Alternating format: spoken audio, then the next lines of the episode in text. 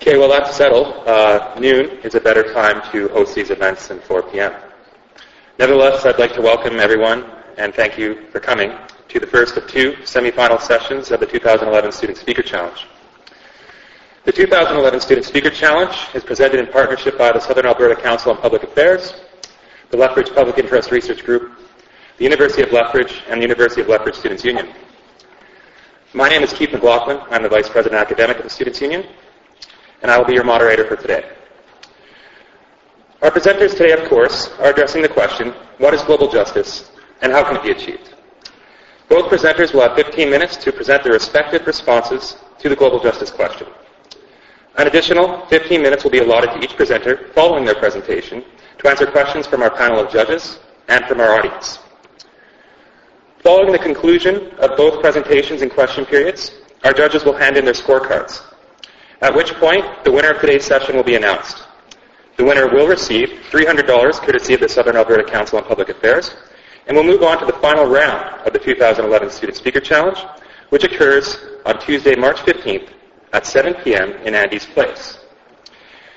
At every Student Speaker Challenge session, our panel of judges consists of one student, one faculty member at the University of Lethbridge, and one community member.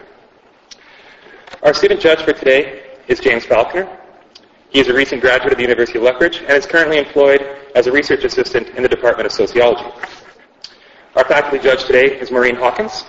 She is a professor here of English, or excuse me, in the English department. and finally, our community judge today is Mark Sandilands. He is a former psychology instructor here and now professor emeritus, of course, in the psychology, psychology department.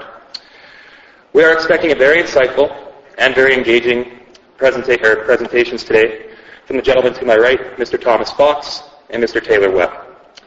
Mr. Fox is an environmental science major who is currently working on finishing his honors thesis. He is the president of both the Campus Chess Club and Amnesty Club. He is also a member of the board of directors for the Lethbridge Public Interest Research Group and the Lethbridge chapter of Amnesty International.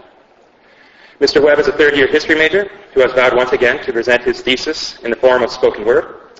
His long-term plans include attending graduate school in the United States. Uh, our presenters today agreed that no coin toss is necessary. Mr. Thomas Fox will speak first. So, ladies and gentlemen, please join me in welcoming Mr. Thomas Fox.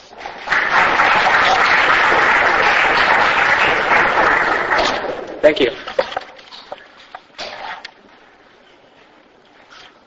Justice, to many, is thought of as a form of equality. However, justness and fairness are not necessarily synonyms. In Iran, it is not fair that female and not male adulterers are stoned to death. Yet it is within a unique religious, cultural, and political context that this form of justice is enacted. But perhaps then, this is not true justice. While we all differ to a certain degree on what it is that we perceive to be right and wrong, and on the extent to which various violations of law or justice should be tolerated, I think that it is in all of our best interests to come up with a single, general definition of justice. So I will define justice at the scale of two people, you and I. There's a mutual justice in our relationship when we value our own well-being, when we show complete respect for the well-being of each other, and when we are subject to the same external conditions. For example, we are born into similar conditions or have equal access to resources. Global justice, therefore, is the manifestation of these conditions at the global scale, not only between all individuals, but between institutions such as states, religions, and corporations. As you can suspect, using the definition I have provided, I will eventually conclude that no, global justice is not possible. Now that the surprise is ruined, I will explain in detail why this is the case. The first premise for the possibility of the existence of global justice is that we are all subject to the same external conditions and random environmental variability. Many of us are born in a time and place when humanity is more prosperous than ever before. Modern technology has allowed for unprecedented production of food, medicine, hygiene products, and manufactured goods. However, many of us are born into far more unjust circumstances. Some are born into poverty, disease, hunger, and so on. These random external injustices occur not only at birth, but also throughout the course of our lifetime. Some get struck by lightning. Some hit black ice while driving and end up paralyzed. The second premise is that all human beings and institutions show complete respect for the well-being of each other. In The Lord of the Rings, Aragorn stands at the gates of Mordor and yells, Let the Lord of the Black Land come forth. Let justice be done upon him. Injustices are inherent within and across all societies.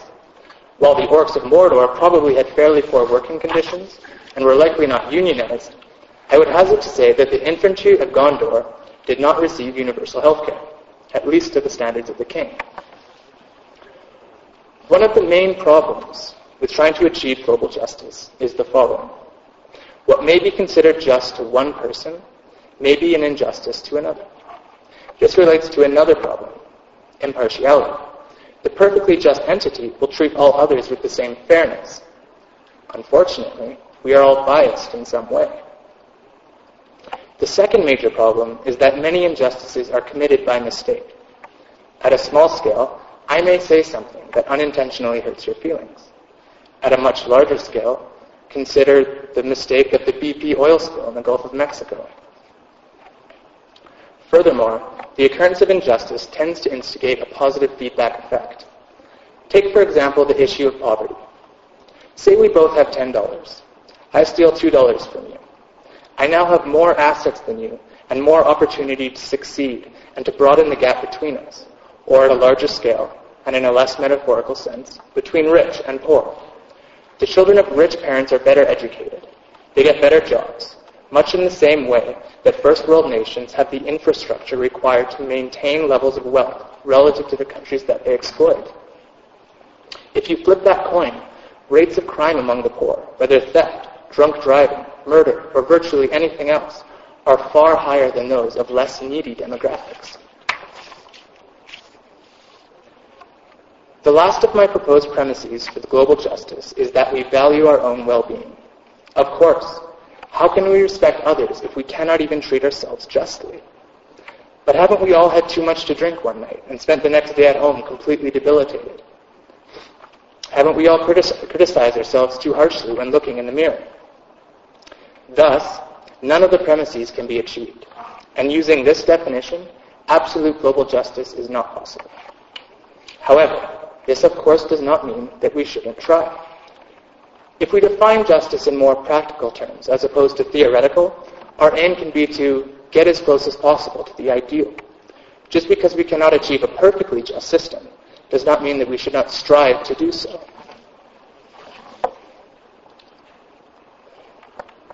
I will now take the liberty of becoming a little bit more creative in answering the following question. What do we do? How do we get as close as possible to complete global justice? The answer is stability. Stability is in turn a function of three components. Human rights, proper education, which extends beyond the curriculum, and most importantly, heterogeneity of systems. Human rights is the obvious one. Abuses of human rights are not only injustices in and of themselves, but they impede long-term inherent stability by creating a dichotomy, a dichotomy between the oppressor and the oppressed, as well as undermining notions of fairness in the moral system which in turn lead the oppressed to lose faith in that system. The United Nations Declaration of Human Rights is a step in the right direction. It includes 30 articles, such as all people are born equal, all have right to life, liberty, and security of person. None shall be tortured, enslaved, or discriminated against, and so on. The second factor contributing to global stability, which is striving to, to provide proper education, is also of great fundamental importance. By education, I mean all forms of knowledge acquisition. Education for the young and for the old, in the social sphere as well as behind school walls. First, we need systems of education that teach critical thinking skills. I cannot stress how important this is. Children are born with this intrinsic, fundamental, beautiful ability to question everything. Yet, in many cases, parents and institutions are both responsible for weeding out this valuable quality. Mom, why can't I go to a friend's house? Because I said so. End of story. Secondly, We need systems of education that teach students to be confident in their ability to speak their minds and to stand up to authority when they think it is necessary to do so. From the first grade of primary school to my last year of university, teachers and professors have always been symbols of absolute knowledge. They are not questioned, challenged, or held accountable by their students, as they represent this pinnacle of perfection. While these figures are obviously not perfect, they do not like to admit when they are wrong, and students are therefore disinclined to challenge them. Thirdly, we need education systems that teach the importance of empirical truth. We need to teach evolution, not as a theory. This does not mean that we need to disregard religious and cultural beliefs. Ideally, these are separate elements of society that do not overlap. Most importantly, we must teach ecology. Many people laugh when I say this, yet it is, in my opinion, the most fundamental discipline and the most conducive to valuable learning. Ecology teaches interconnectedness. It teaches holism. It must be mandatory at all levels of education. When I say ecology, I'm not talking about predator-prey cycles or population dynamics. I'm talking about emphasizing that everything, people, economies, the environment, are interconnected and interdependent. This is the primary source of the much-needed paradigm shift that will change the way that we perceive our natural surroundings and change the way that we treat the environment and each other. If we take a step away from the deconstruction of the curriculum, it becomes evident that our efforts to provide adequate education must transcend the formal institutional approach. The children of our country, the future, are forgetting or maybe never learning what it is to be creative, what it is to play. Suburban sprawl coupled with an unfounded fear of bruises, scrapes, and the neighborhood child molester has resulted in a culture of big lawn, no kids. We know that despite an increase in standard of living, the average happiness of North Americans is declining. We know that this can be attributed to a decrease in social interaction and the substitution of personal contact with Facebook, Xbox, texting, chat rooms, and so on. The benefits of increased social interaction extend beyond happiness, as they instill a sense of cohesion, involvement, accountability, social responsibility, all within the community. Finally, the best way to achieve a stable system is by encouraging the heterogeneity of its components. By heterogeneity, I mean diversity. I mean creating pillars of support for ourselves so that if one gives way, everything else doesn't come crashing to the ground. Consider the trees that line the boulevards of some of the older residential areas on the south side. They're huge and beautiful, yet homogeneous in species and age. As they were all planted at the same time, they will all die within a few years of each other. If a species-specific pathogen comes through the area, they will all be susceptible and all wiped out. Now consider what humans are doing to the planet. We are wiping out rainforests and replacing it with monoculture. We are making our entire economy dependent upon a single energy source, a finite energy source. It is said that we are in the midst of a mass extinction and that we are losing species at rates unparalleled since the Cretaceous period. We are also altering the climate, which will soon result in the loss of a number of cryospheric landforms, including permafrost, sea ice, snow extent, and so on. Humans are sucking diversity out of the planet, and in doing so, destabilizing it. Now consider the economy. Economies are most stable when they can take a hit. This means not monopolizing on a single resource or commodity, but specializing in a variety of income sources. Look at Pittsburgh, the steel city. Look at Dubai. What's going to happen when we drink all their oil? Furthermore, we're also well on our way towards cultural homogeneity. I know the anthropologists may disagree, but let's face it, languages are disappearing. Traditional ways of life are disappearing. TEK, or traditional ecological knowledge, is disappearing. When these things are gone, you cannot get them back. The world, in so many ways, is homogenizing, and humans are the agents of change. We are trying to simplify and standardize, though we are, in the process, rendering ourselves vulnerable to conflict and natural disaster.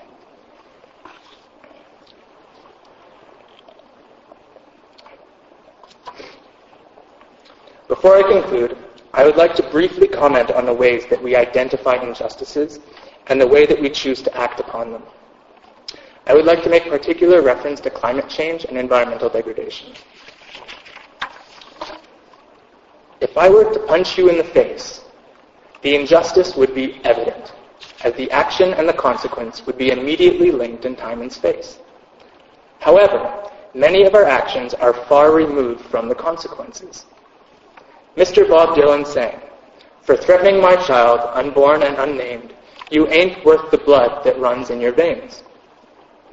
Should we be held accountable for those actions that may adversely affect others down the road? I think so. We expect the same from our parents and our grandparents. But are we not climbing a ladder and breaking all the rungs beneath us? To what extent is driving your car better or worse? Than punching someone in the face? Should we measure the severity of injustices in terms of their cumulative effects? If so, we may, through climate change, be blindly contributing to one of the greatest social and environmental injustices of our time.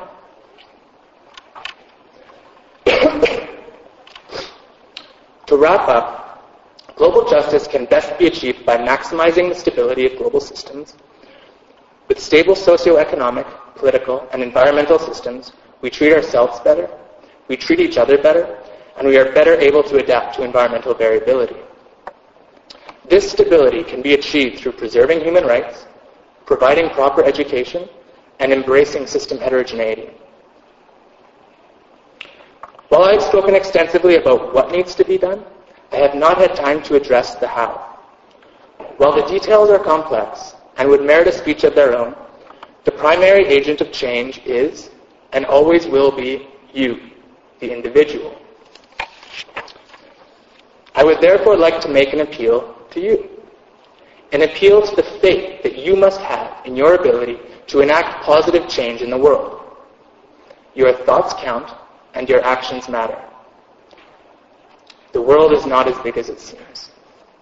For example, while I am frustrated by climate change deniers, I am far more troubled by those who have become lazy and jaded in their fatalism. Each and every one of us is equally responsible for making the changes that are required to bring about global justice. Margaret Mead put it best. Never doubt that a small group of thoughtful, committed citizens can change the world. Indeed, it's the only thing that ever has.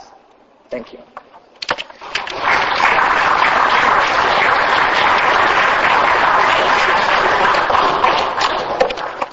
We will now have 15 minutes for uh, questions from the audience and our panel of judges. I'd actually like to give the panel of judges the first crack if anyone has a question. Your example about creating social community, you know, and, and the lack of it with Facebook, et cetera, et cetera, seems to apply to the classes of North American and European society. How are you going to create this community uh, across classes, across cultures? Um, how am I going to have a kind of relationship with, um, I don't know, a, a baby or something else? Mm-hmm. So how are we supposed to make those social connections, not within our countries and cities, but between them and with people that you may never get the chance to meet? In between classes. Yeah, that, that is extremely important. And, and I think that's, that's the root problem because that is one of the reasons that um, people allow themselves to engage in behaviors that they wouldn't normally consider to be just. So, um, uh, for example, um, if you buy something from, from Nike that was made in a sweatshop, it's very easy to say, oh, I don't agree with sweatshops and I would never enslave a child to work 15 hours a day for whatever wage that, you know, they can barely feed themselves but it's okay to buy from Nike if I'm not aware of that, right?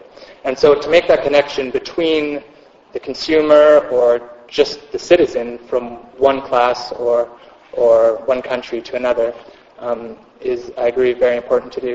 And I think the best way to go about doing that is to, to instill a sense of humanity between people And, and that, that can really only be done through education.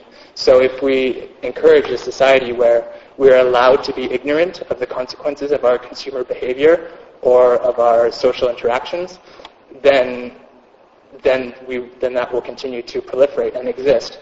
But if we encourage a society where we are conscious of you know, the decisions that we make when we go to the store and buy organic food or buy something that was made from a fair trade organization, then, then that will transcend into being more socially conscious at a global scale or between classes as well.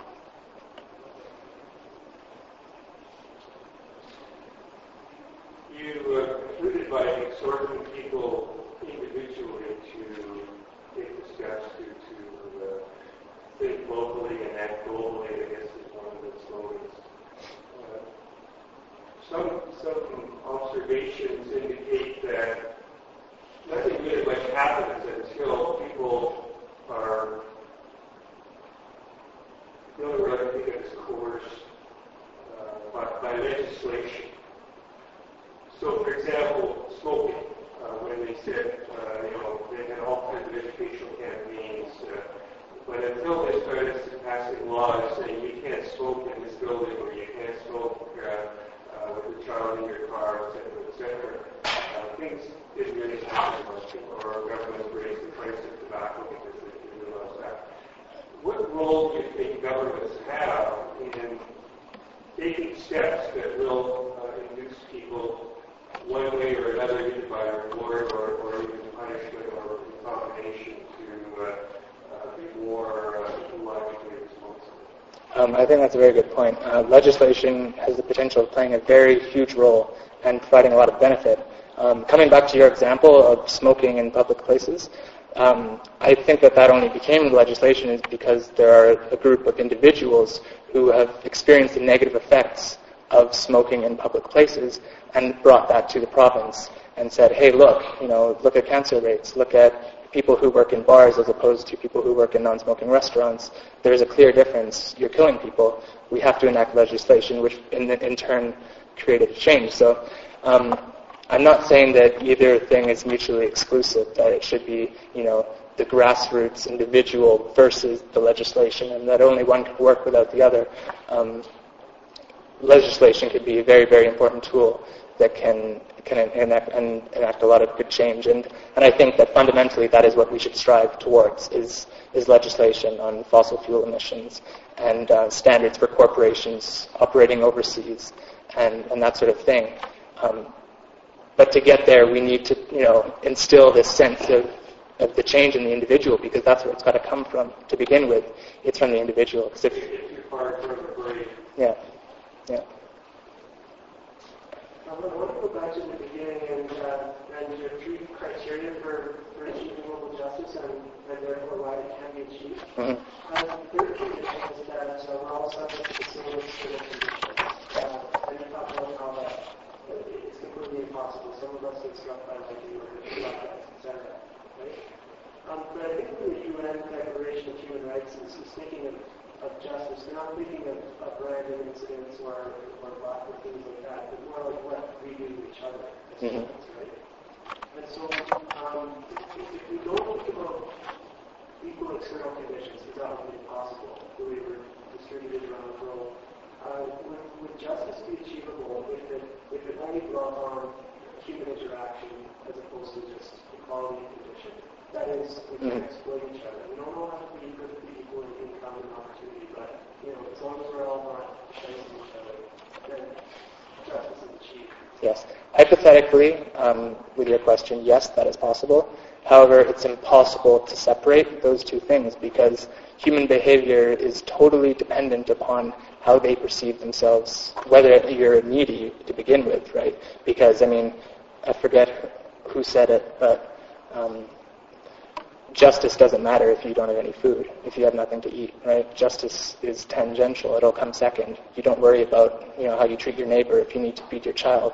So, um, presuming we can separate that variable and say, you know, yes, we're all equal, we will all be subject to the same external conditions, I think, yeah, it is possible to achieve perfect global justice, but I don't think we can necessarily separate that. There will always be that that you know disparity, right, between people. And if we can minimize that disparity and bring people closer to um, you know a standard of living that is that is you know comparable, then we can focus on the other side of things, right, like the human rights and the education. So yeah, it's difficult.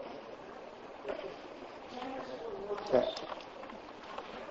About education, and whenever we talk about education, we give lip service to encouraging independent thinking, to diversity, uh, to willingness to stand up to authority.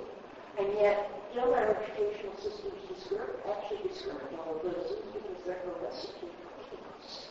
Mm-hmm. For a of people with a thousand different opinions, identified for them, ready to kill for them. Look at the of reformation. Yeah. I think the problem with opinions that people are ready to kill for are is confirmatory evidence and pseudoscience. So if you have an opinion that you so strongly believe in and that nothing else can be possible, you're not following the rules of academia, which are consider other opinions, and maybe you're not right, you know, maybe you're wrong. And that's where like the heterogeneity of ideas and thought come into place. So I think that if I think that if you teach a student only one thing, they're far more likely to want to kill for that one thing than if you teach them a variety of things and let them critically analyze these different kind of processes and things going on and then say, okay, make your best educated decision on what you think is right or, you know, alternatively teach a number of processes or theories and say this is the theory that the academic world accepts because you know, these other theories don't really work for these reasons, but they may be correct under certain circumstances or that sort of thing. Does that answer your question? Yeah. yes. Some don't have answers. Uh, so you mentioned that evolution ought to be taught in your bit about teaching ecology, uh, and that it ought to be taught as fact, uh, but that hopefully in most cases, uh, you don't have to get rid of religious uh, beliefs in order to teach facts like evolution.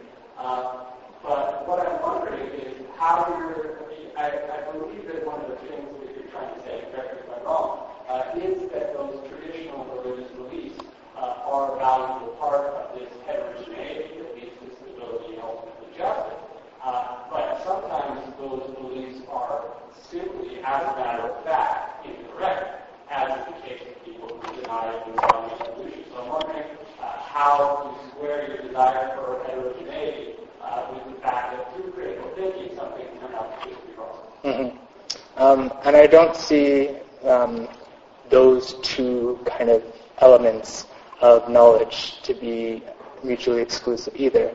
Um, they both fulfill different roles in society. So, I mean, the, the empirical knowledge and the absolute truth will allow um, countries or cultures or languages to communicate between each other, whereas the cultural and religious truths will allow communications within. And and you're bringing up the, the issue that at some time, at some points these things don't quite mesh, um, and that's the truth. I mean, a lot of these, a lot of religious teachings, for example, are quite antiquated, and there are certain elements that just don't seem to be right anymore, and they conflict with the things that we're currently teaching in schools. And um, the best answer that I have for that is that religions, um,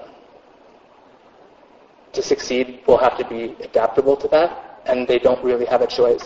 Some of the most inspirational and and wise, intelligent religious leaders who I've met have been the ones who have taken many of their teachings with a grain of salt and interpreted them in metaphorical sense or um, said that, you know, maybe the, when this was written, they didn't quite understand some of the processes going on, but the main point of our teachings is this and not that. And so for that reason, I don't think that they have to necessarily, one has to cancel the other one out. Um, you can still say, you know, this is right and this is also right, but this is right in this sense and this is right in another sense, and we can move forward and still embrace both those things as opposed to saying, get rid of religion or get rid of science, right? Yeah. Even though some people do say get rid of science, and a lot of people do say get rid of religion, I don't think it's necessary. Next question ties into a different, do you think that global justice movement is really take care of itself? We see what's happening in the Middle East these days now. That a sign that global justice is taking its own track? That global justice will eventually come to be by itself and resolve itself. Um, well, if we look at human evolution, um, human cultural evolution, we do seem to be on a trend towards betterment, um, with you know improved human rights and and we I mean we still fight wars about silly things, but it seems to be less than in the past, and we seem to be better able to kind of rationalize being nice to each other and being just than you know when you read the history books. And I wasn't there in the history, so I don't know how accurate that is, but we seem to be on a gradual trend of betterment. And so I think that there is a series of cultural evolutions that will occur and that will bring us closer towards global justice and bring us closer towards a community of peace because we are now a global community. And if you consider biology, evolutionary theory, um, communities that get along do better than communities that have internal fighting, right? And so that will be selected for. So, I mean, I think that we are on the trend towards that, but I don't think that means that we should just be complacent and let it take care of itself and you know let global justice just do its own thing and happen. And this still means that we need to be the agents of change, and we still need to encourage this because we have the ability to do so. Think we really are on the pathway to more global justice and more equality uh, with the, the increasing and perhaps even accelerating rate of the gap between the wealthy and the poor? So, for example, when I was your age, the, the CEO of a large firm might get 20 times what the floor sweeper, the floor sweeper would make in the firm, whereas now the ratio is 400 or 500. Mm. Uh, and that, that ratio is not getting shorter, it's getting wider. Yeah it should justice. Mm-hmm. Corporations seem to be, the large ones seem to be uh, more and more uh,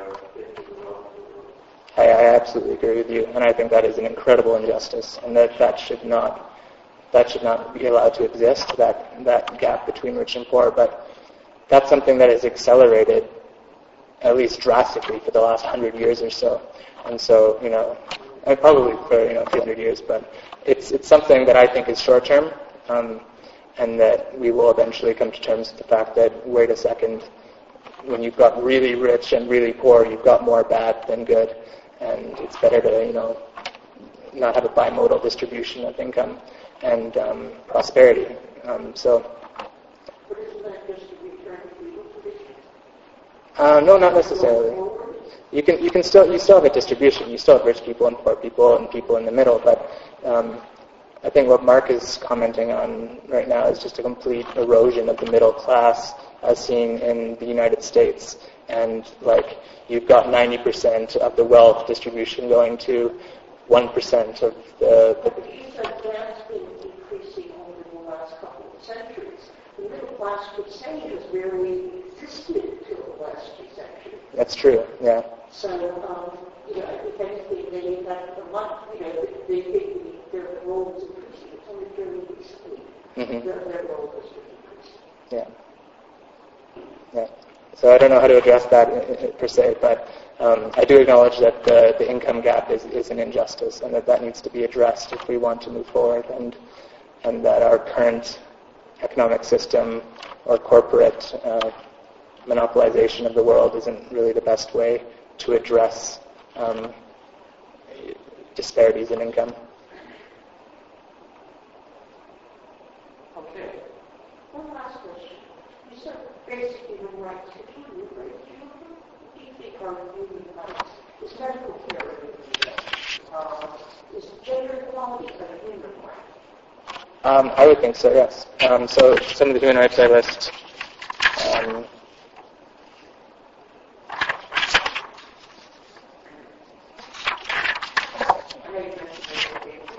Yeah, so the United Nations declares several human rights, and these include, um, I guess they say born equal, which is pretty vague, but you have the right to life, you have the right to live, you have the right to not be tortured, you have the right to not be a slave, you have the right to not be discriminated against on the basis of gender, on the basis of race, on the basis of whatever you are, right? So um, they have a number of human rights, I can't name any right now, that are somewhat controversial, um, that are kind of thought of as to be very Western um, um, originating and that it's difficult to impose those on certain cultures who don't really perceive themselves in that way.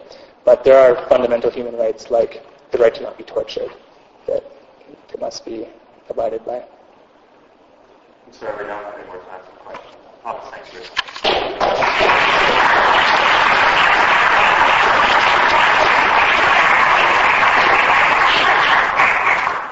At this juncture, I'd like to welcome Taylor to give his presentation.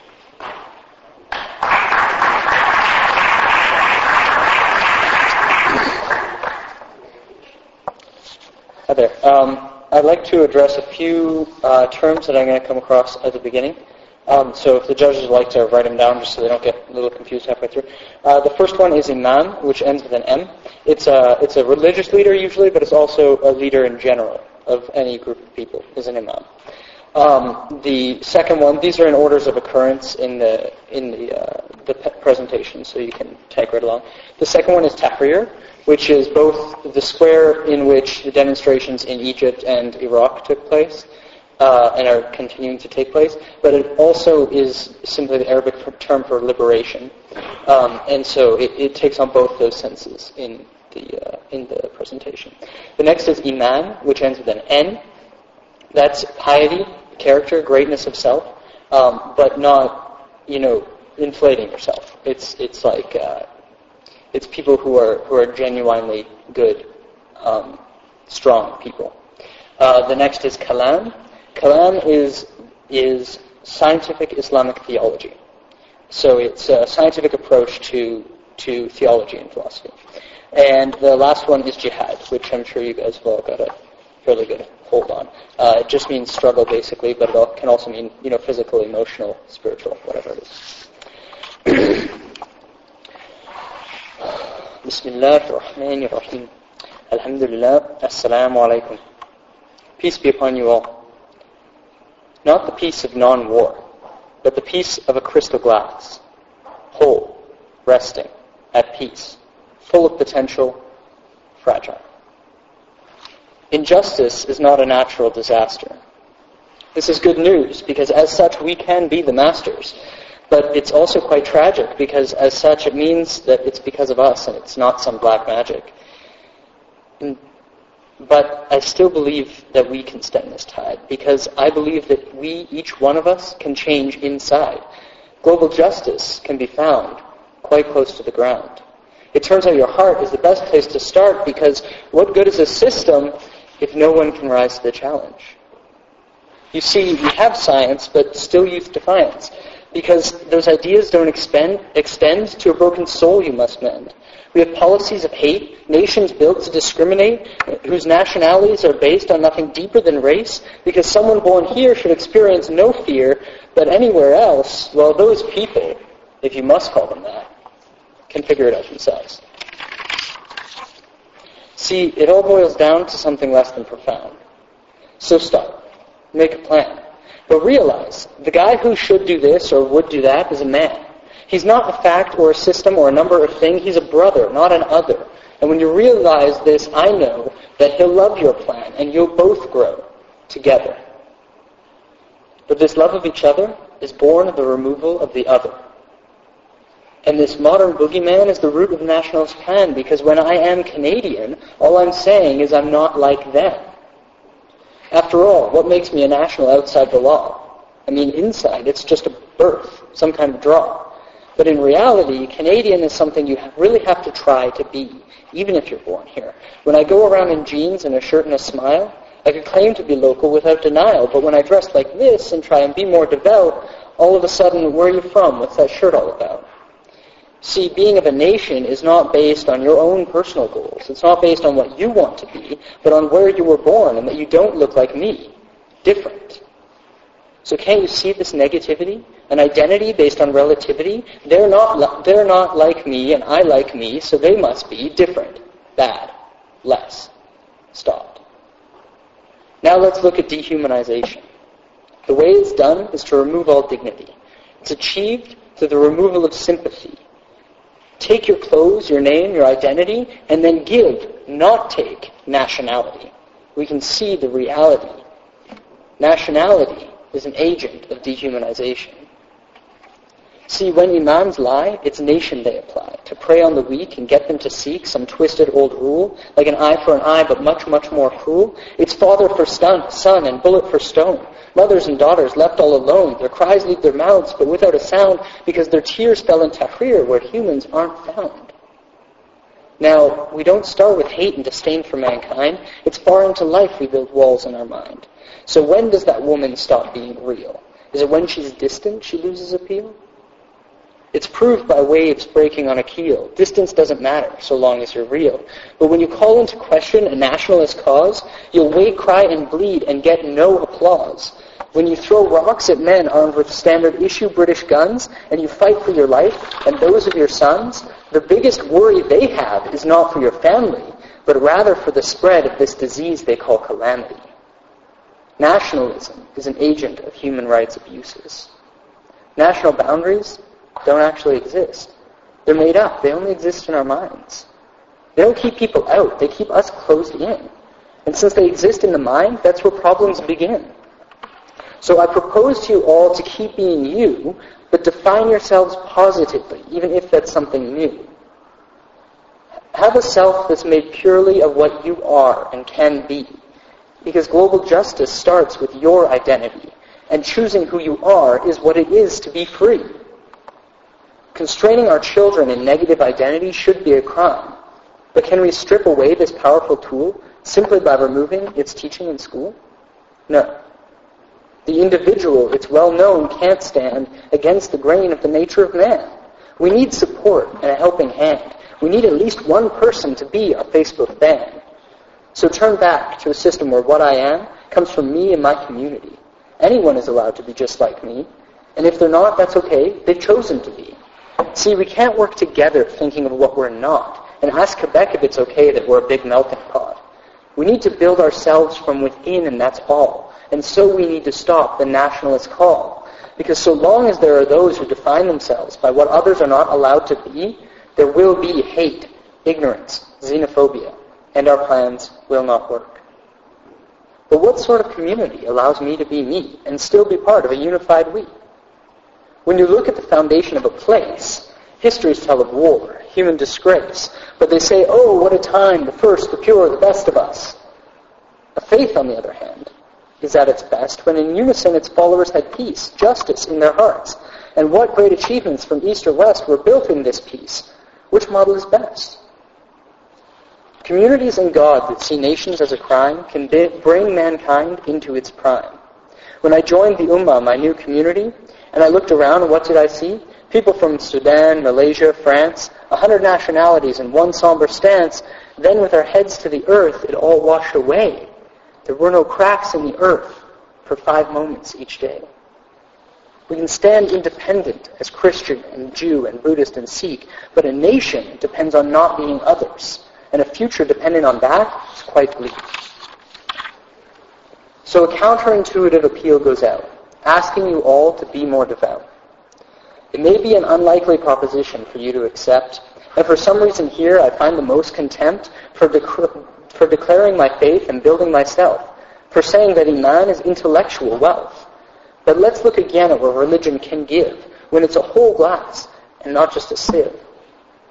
Listen to the worst of the worst of Imams today, and the bottom of the barrel of those led astray. Most, more, more often than not, what they're claiming to do is in fact exactly the same as you. They're, they're searching for justice, or saying they are, because it's the biggest motivator by far. They know that the youth feel a burn in their hearts. They want to, they want to help out, but know not where to start. We must turn from a system that for, for, for conforming will go bust, and instead turn to a model whose goal at least is to be just. Now, I'll be the first to say this path is a very precarious way. There's danger and darkness. There's possibly tears. But in the name of justice, we can overcome those fears. So far, scientific thought has brought us this. But scientific thought has also missed. See, right now, we're faced often with calamity. Floods and famines, drugs and war. But if we take that calam, then all we've got is itty. Itty problems that we can solve ourselves. So it will be tough. There's quite a jihad. But if we stick through and overcome the bad, we'll see a world we never knew we had. Because the strength of our identity will align with our community and not interfere with any other entity. And we won't need to seek a common enemy except hate, ignorance, xenophobia. And then, then our plans will work. Right now, the earth is a broken glass. Dangerous, fragile, fractious. what we need is the piece of a whole glass, functioning, soft, and at rest. And without the cracks and scars that we call theirs and ours. Alhamdulillah salam alaikum. Praise be to God, the peace, the just. Thank you.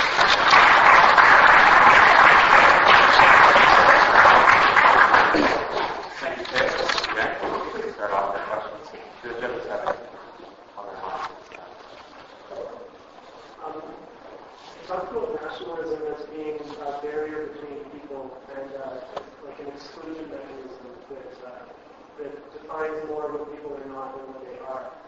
Uh, and so you you have us uh, dissolve or erase national boundaries, but um, but to sort of construct more like a religious identity. Um, so why would a, a construct like religious identity replace national identity not just really the same thing exclusion? Right. Um, so yeah, it, it is the case that uh, that a lot of people who build their religious identity are building a religious identity based on the exact same motivators as nationality. That is to say, I am Muslim because I'm not Christian, uh, which is the same as nationality. But I think that it's intrinsic in the system of nationality that that's how nationalism is created. That's all that nationalism is. There's nothing more to it. Um, if you if you erased Canada you know, insofar as it is not America, it would just simply be part of America. And there would be no national identity there. However, if you erase that thought, you know, if you said, if you said to someone, your, your belief in your religion is not intrinsic on someone else's disbelief, and which is the case. If a religious, if a religious group wants their religion to dominate the world, what they're seeking is homogeny of thought. They're if their goal was to not be an other, and yet they're trying to convert everyone to their own belief, then then they're they're destabilizing their own identities by by assimilating the other and always, you know, taking the other on. And so at the root of a lot of religious practice, you do have the ability to supersede that. To say, you know what, you're Algerian, but you're still Muslim. You're French, but you're still Muslim. Right? And so nationalism can't do that you can't say you're Algerian but you're still Canadian. You know, you still need both passports. You still have to, to you know, you can't behave entirely in an Algerian sense in Canada. You have to obey Canadian law and uh, and other problems like that. And of course, the, the problems that arise in Quebec and all sorts of other national issues can be evidence to that.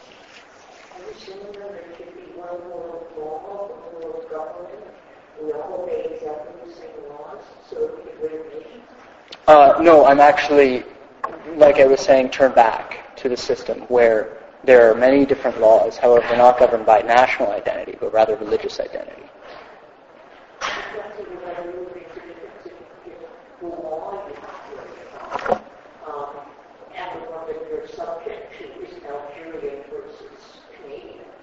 Um, the fact that you're not very concerned with that you're Muslim is not being changed the volume after the budget. Nor is it going to change your economic circumstances. Right. No. Right. Well, I think that a lot of these issues are addressed with, um, like I was saying, with the kalam, with scientific approach to theology. A lot of these issues are addressed because you realize um, with a scientific approach that there are those problems. You can't just dogmatically continue to to oppress a people. You have to criticize. You have to think about uh, the institution that you're upholding. So I think that a lot of those problems in in any of the religions that I've studied, there has been mechanisms within those religions to address those problems. And so there there are mechanisms in nationalism, yes, and they took us a long time to develop. There are those mechanisms in religion as well, and they will take us a long time to develop. Some of them are, have already been developed in certain religions, but you know they will take a long time to develop. But I think that if we switch tracks now, um, we can we can recover the losses. We can develop those things in a religious sphere, and then not have to base our identity off of something um, off of something negative.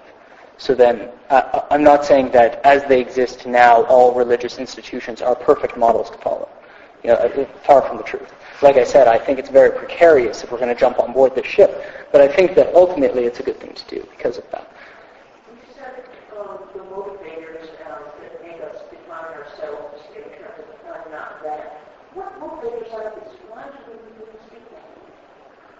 Well, I think that it's uh, a very good question. Um, I think that it's a very human uh, it's a very human attribute to do that. Um, it's very normal. It's it's something that really needs to be overcome. Like I said in my in my presentation, if you raise a child and you, you bring them up as pristinely as possible, they're still going to have this tendency. And that's why I think we can't just not teach nationalism in school. We have to have a supporting force that is that is suppressing the oppressive part of human nature. So I think that it's completely human nature. It's completely human and normal to want to kill somebody simply because you don't like them. But we need a force that can overcome that, a force that can dominate that. And so, uh, so I think that I, I think that it's just the way we are, unfortunately. What is the definition of justice and what are some examples injustices that in the world, and then how would um, using religion rather than, than nationality replace? Um, mm-hmm. I think that uh, first I'll answer your first question. What are some of the injustices? I think um, right. What is injustice? Injustice is is a very difficult term to define. I'm sure you've realized listening to these, uh, but it, it is it's it's interaction between humans, between two people, uh, that is for the benefit of one intrinsically, and that is dominated by that person. So if I'm interacting with you in a way that I know will benefit me more than you, and then I intentionally encourage that, that's injustice. And so I think that nationalism does that naturally. That's the construct of nationalism. Nationalism is collecting a group of people so you can do that better. Um, religion, though, as you can see with certain ascetic movements, really has motivators in it that are completely against justice, against that injustice. You don't understand why when I'm I'm talking to you and I think, you know, it would really be detrimental to me and beneficial for you for me to do this, and then I do that. A nationalist wouldn't do that but a religious person might through an act of charity, through an act of asceticism. And so there are there are things in religious practice that allow for that that don't exist in nationalism. So I think again through the exploitation and the development of those, uh, we can we can come into a much more just system. And of course, personal development is very very big in that. Uh, thank you. It's wonderful. As a, a person still facing relation to Jewish thought. I appreciate that. However, my challenge to you is, long time ago, there was a guy who said everything is economy. Mm-hmm. The guy who controls the economy determines religion, morality, mm-hmm. sense of duty, ethics, everything else. And he's more discredited because practitioners or his teaching was corrupt. However, if you look at the world today, economy still rules. Listen to Mr. Harper. Listen to owners of a lot of big industries. To them, economy And a politician who still has very big influence, Margaret Thatcher, says there's no such thing as a society. There's only market. And uh, what do you think of his idea that religion is a creation of God who controls the economy? Hmm. I think uh, I think in in your question there's a problem and a solution because through the study of religion and like I was saying before the, the understanding of asceticism you can see that there are motivators in religious practice that are anti-economic and so it, it can't be that those motivators are all developed for an economic purpose. Um, so there is something to religion that is beyond economy. And so, so I think that there's the key. There's something in there that we can use. And the other key is this. Look at Margaret Thatcher's home. Look at Stephen Harper's home. Now look at the Pope's home. Now we can really see who can really control economy um, there's a certain amount of economic control available to a religious community that is virtually unprecedented. And I think if, like I said, we can, we can use this, if we can build our identities off religious practice, and we can build a scientific understanding of religion, then we can develop these economies once again that used to exist that can, that can create massive good. Look, for example, in Canada, it's very difficult to find a product that doesn't contain milk or meat that is not kosher. It's very, very difficult. And that's an economic thing. Because it's, it, all you have to do is have a rabbi look at it, and then you can brand it kosher. So there is an economic push to religious or to religious orientations. Um, and and you look at uh, at other charity acts and things like that. These a lot of these things have a lot of economic push to them and have a lot of economic weight. And so I think we can we can both uh, we can both benefit from it and, and sort of manipulate it according to, to how we need it.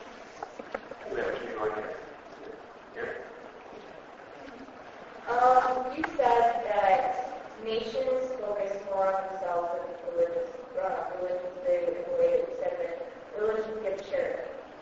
I've seen daily articles. We see that our country gives more out to other countries than we even seem to be using for ourselves half the time, fixing homelessness in our own country and while still donating to others. So how is it possible to say that dissolving nations and then only relying on um, of national identity or religious identity, how does that stop separation? Because there are so many people that say, well, I'm Muslim, you're Christian, you're Buddhist, you're in certain religions here, in certain nationalities here, in certain races here we are different, but how does it seems that you're trying to say that well, I are you trying to say that it's better to have a homogeneous approach to heterogeneous by saying that um, we should only we should use this identity and this identity, and like how are we supposed to approach religion scientifically when it seems that half the time that's what we battle with. We battle over science versus religion, evolution over uh, creation theory? How can we suggest that we just accept the idea of one over the other because we're all different? So I think you've got three points there. You've got charity of nations, you've got homogeny of religious institution, and then you've got science and religion. Right? Is that fair assessment? Okay. First, um, first I'd just like to address charity.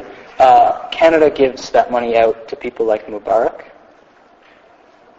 Um, I mean, the the charitable nature of Canada's charities is definitely questionable at best. Um, whereas as, at a religious level, it's me giving directly to a homeless person very frequently. Uh, in fact, there were a lot of laws passed in in um, early modern Europe that that stopped the tithe because you can't tax it because people are just giving to everybody. You can't you can't see where the money's going. So that's, I mean, that becomes a problem when people begin giving money to, you know, in, in a very effective way, the government has an issue with that. Um, so then the second thing is, is religious homogeny. I think uh, I'm not in any way sort of promoting religious homogeny at all. I think that that the, the value of humanity is in diversity of religions and religious thought and things like that. And I think that it's important to be able to make a choice. People are going to make a choice anyway. If you don't give them the opportunity, then they're going to take it from you. So you have to open up the the the um, the, the different religions to to an open communication, um, and that includes information sharing between them, right? So you, you can't have your children brought up to only know your religion because that will that will again restrict their choice. So I think that right now at this point, can I just say, oh no, I'm Filipino, really? No. But can I just say, oh, I'm Buddhist? I mean, there are steps you have to take. There are certainly things you have to do. There are certainly things you have to know. But it's much more open than than religious or than uh, national boundaries. Um, and the last point, uh, sorry, sorry, what was the last point again? That uh, approaching religion scientifically is Right. hmm I think, like I said before with Kalam, that it's existed in every religion. Every religion has had a period of intense critical analysis of itself, and this has mostly coincided with the golden age of that religion. So you look at when Christianity was flourishing and spreading, it was also very diverse. Uh, you look at when Islam was at its apex and creating massive advancements in science, it was not only the science of the physical, but of the metaphysical that they were advancing in. So I think that bringing, the whole point is to bring this scientific knowledge and say, listen, if you don't have a scientific backing or understanding of your religion, then you're in trouble. Then you're missing something. And so that's, that's where I think the, the, the kalam comes in. I agree with you, Joy. I think we might only be able to get these last two questions. So please keep your questions. Um, I'm just you're looking at um, achieving global justice through religion, and I'm just wondering what um, atheists are, are they allowed to achieve global justice? Like, Mhm. Um, I think that like religions work towards Uh, I think that, I mean, it, it's the same as non-national. What about what about global citizens? Do they fit into our world? Yes, they do. I mean, they work themselves in. Uh, they, they behave just fine in the world. And same with atheists. It's not that I think that atheists are amoral or that atheists exist will exist outside the system. Um, I think that atheists will find their own way to behave. Again, if we if we take advantage of economic factors, atheists, for example, excellent producers of vinegar. Muslims can't handle alcohol at all. There's nothing they can do to touch alcohol. However, they can drink vinegar. Vinegar is made through the production of alcohol. So a Muslim can't make it, but a Muslim can buy it. There's a great job for an atheist. You know, it's things like that. There are economic, there are economic and cultural areas where, where atheists will flourish just like anyone else. Um, is religion better equipped than, say, democracy to handle interior conflicts such as corruption? Um, I think it. I think that's a false dichotomy. For one, religion can be very democratic. In fact, most, a lot of the religions that I'm thinking off the top of my head have very democratic system. I mean, as far as cardinals elect the pope, there's a, there's a there's a string of democracy in religion. So if what you're talking about is universal suffrage at the very basic level, I mean, there's so many different const- constructions of it anyway. Um, but I think that religious government, religious overseeing of of institutions is better equipped. Uh, the reason is, again, if they follow the scientific, if they follow the kalam of that religion, then you have people can say, you know what, leader of whatever religion it is, you're actually doing this wrong. Here we've got the ancient scriptures telling us that this isn't the way you're supposed to be doing this. You're not supposed to be taking advantage of people. You're not supposed to build such a big house. And so then they can they can take the correct action. And in fact, I think in a lot of cases it's much more effective because they have a lot more authority to do that. Whereas if you have Mubarak who's put in charge, how can the United States prop up a dictator like that and say it's democratic? Because it's all an illusion. If Mubarak was supposed to be in charge of some sort of church, they'd never let him stand in the first place. Put aside 40 years later, because no church is going to impose a leader onto another church. It doesn't make any sense. And so, um, if you follow again the scientific analysis of these these church teachings, and so I think that this that that is is sort of the fulcrum. This very important point is the scientific um, following of these religions. Thank you,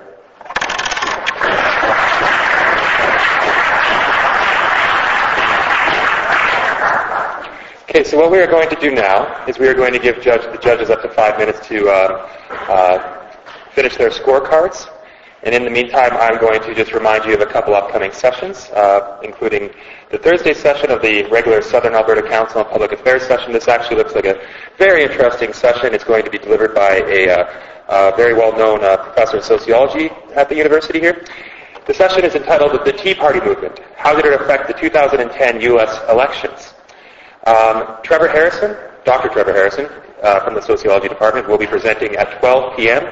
at the Country Kitchen Catering, and that's in the lower level of the keg on the south side. The cost is $10, but that includes lunch.